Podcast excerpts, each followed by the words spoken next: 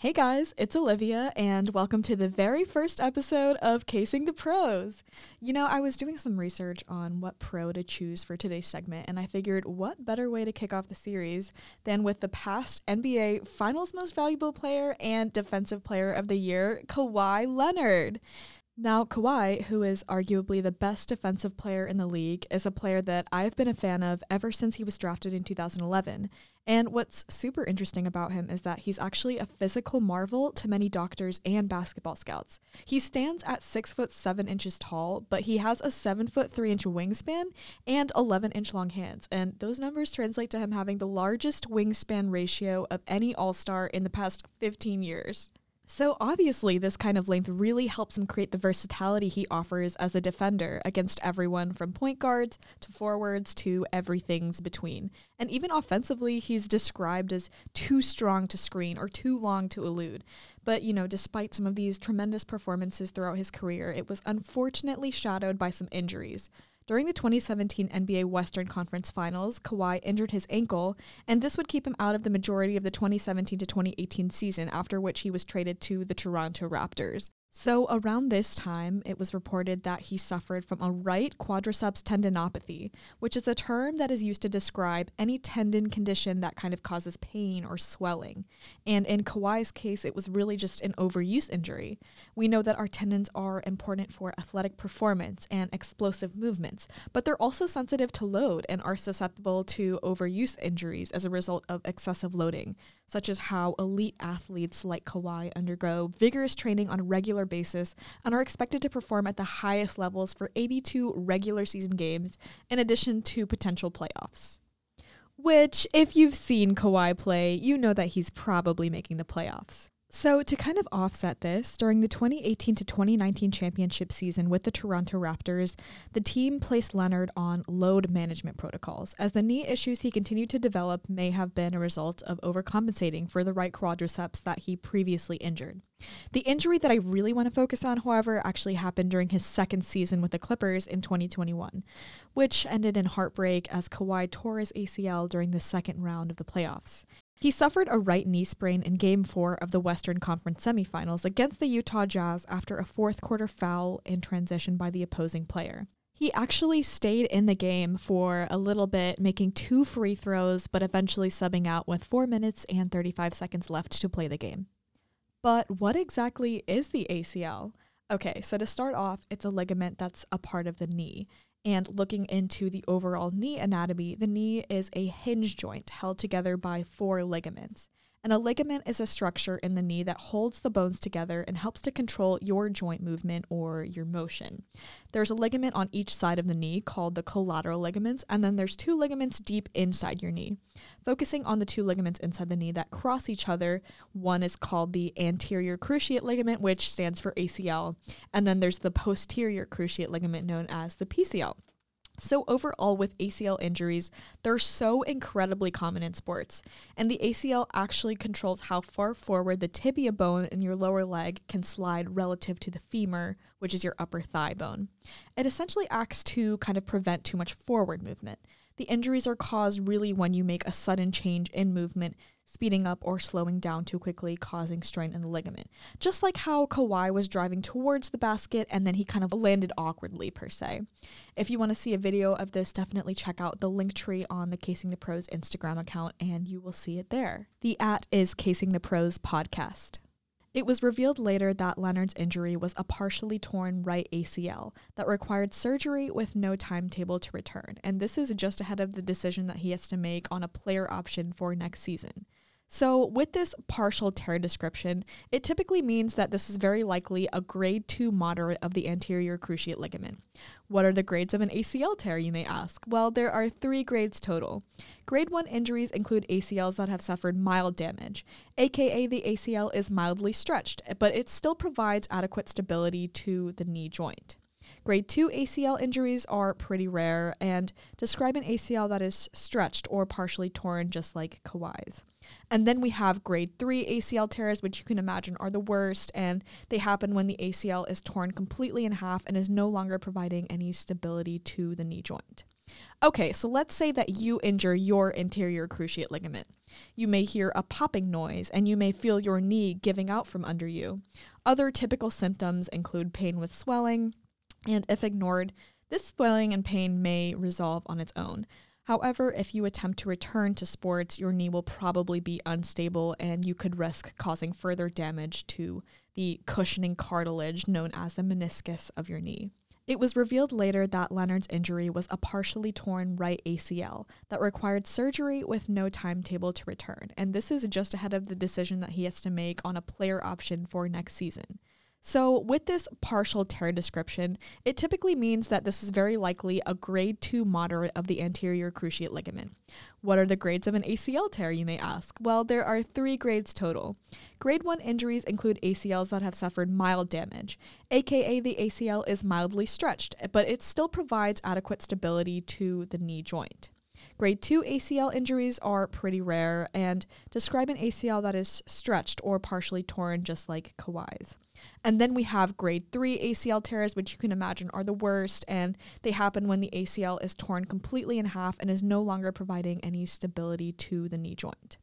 Okay, so let's say that you injure your anterior cruciate ligament. You may hear a popping noise and you may feel your knee giving out from under you. Other typical symptoms include pain with swelling, and if ignored, this swelling and pain may resolve on its own. However, if you attempt to return to sports, your knee will probably be unstable and you could risk causing further damage to the cushioning cartilage known as the meniscus of your knee. You You could also experience a loss of full range of motion, tenderness along the joint line, and discomfort while walking. In order to actually diagnose an ACL injury from these subjective measures, your doctor will perform a physical examination, checking all the structures of your injured knee and comparing them to your non injured knee. Most ligament injuries can be diagnosed with a thorough physical examination of the knee, but an x ray can really show you whether the injury is associated with a broken bone, or an MRI, known as magnetic resonance imaging, can really show you better images of soft tissues like the anterior cruciate ligament.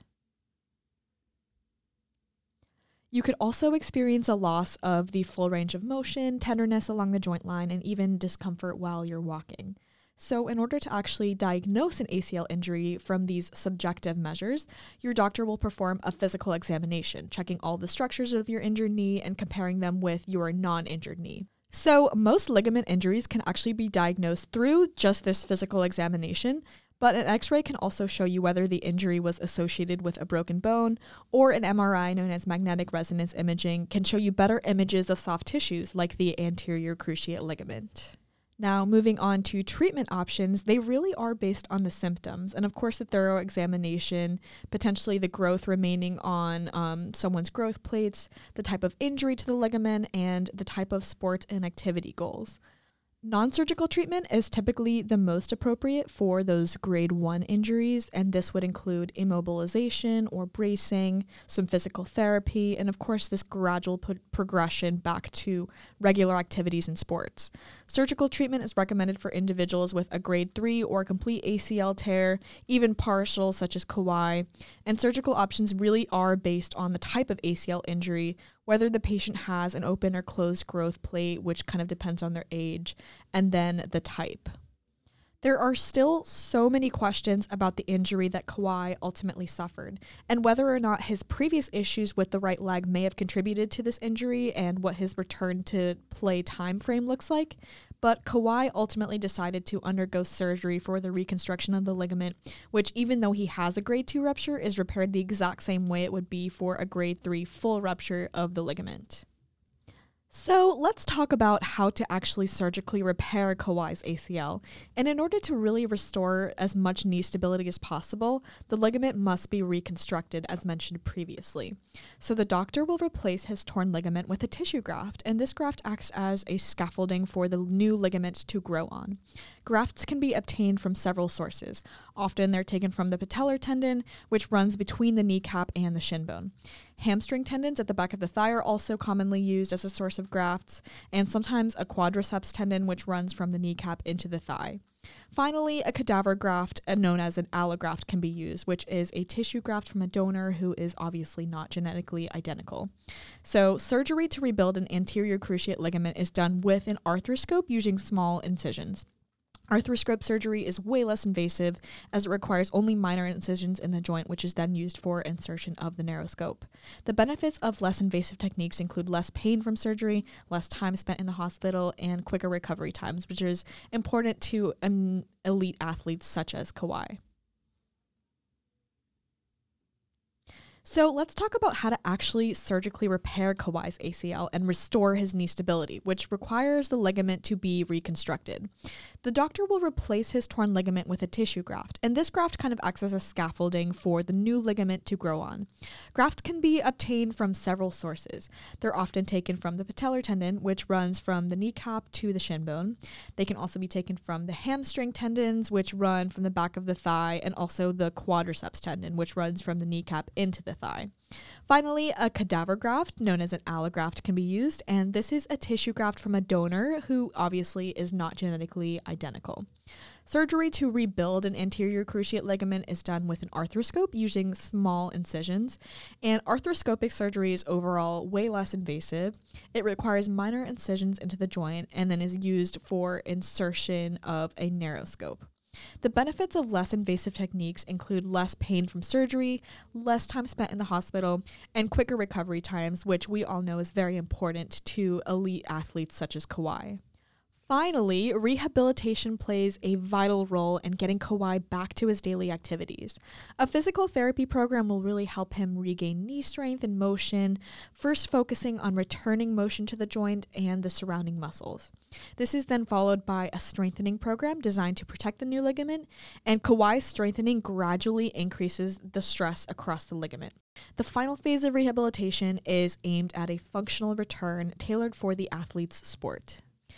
So, overall, Kawhi is looking at a near nine month return to sport timeline, and then, of course, even longer to actually reach pre injury performance levels. Further, this really adds, you know, another burden to his lower body as he's been dealing with patellar tendon issues on both knees for the past few years, as we mentioned previously in the episode. But experts say once he's fully recovered, we would expect a return to his full activity level. History shows that there may be a gradual decline in games played and in game performance, but based off of my observations and maybe even yours, Leonard has displayed this extraordinary resilience and he's recovered from severe quadriceps injuries and then went on to win the NBA championship with the Toronto Raptors. So he could certainly do it again and regain his all star form even after this setback. Additionally, he's of course been staying involved with the Clippers organization as the president of basketball operations, Lawrence Frank, revealed that Leonard has been joining in on coaches' meetings among other circles throughout the season, which is really great to see. Now, in the past and recently, it's really important to examine the external logistics and aspects of how an injury can affect the organization and a player, because there is actually a lot of drama currently surrounding the league involving Kawhi Leonard's health status. The NBA has had an issue in the past with the Los Angeles Clippers placing their superstar player on intermittent rest and sitting him out for games throughout the early part of the season. And this has ultimately created controversy with regards to the management of Leonard's injury. However, this issue may be even larger than just the Los Angeles Clippers organization or the NBA, because how to properly manage injuries of elite level athletes really comes into question. There's a difference of opinion on the topic of load load management, even among NBA players, let alone the owners and the league. The NBA, of course, has more of an invested interest in delivering the best fan experience and to have the best players in the league play because that's what they're paid to do. However, what may be best for the league and the fans may not necessarily be best for the player. Elite level athletes commonly have a high pain threshold and a low level of pain related fear, adopting the mentality of no pain, no gain. However, this makes them typical overloaders. Leonard, of course, is an intelligent individual and knows his body best. Not only is Leonard taking into consideration his personal health in the short term, but in the long term for the longevity of his career and the quality of his life after professional sports. So we as fans must respect that. Team sources have reported that they are cautiously optimistic about Leonard returning, but the Clippers are going to remain very cautious about his return. If staff doctors see any reason to shut Kawhi Leonard down, they will have no hesitancy in doing so. It's very much noting that with the Clippers being optimistic about Kawhi Leonard's current rehab process, we must keep in mind that this will be a very fluid situation until he officially returns. For now, though, this is great news for us fans and all of the Clippers fans around the world. So, after discussing the basic aspects of an ACL injury, here's to hoping for a speedy recovery.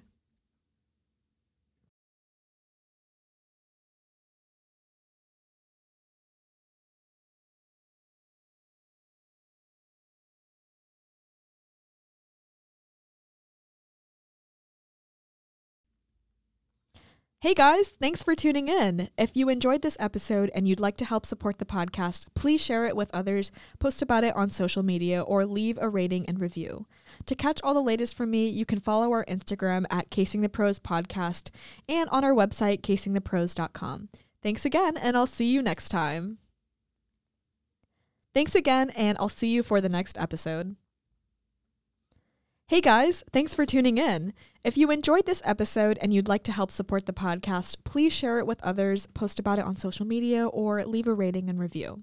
To catch up on all the latest from me, you can follow us on Instagram at Casing the Pros Podcast, keep up with our weekly episodes, or even look at our website, casingthepros.com.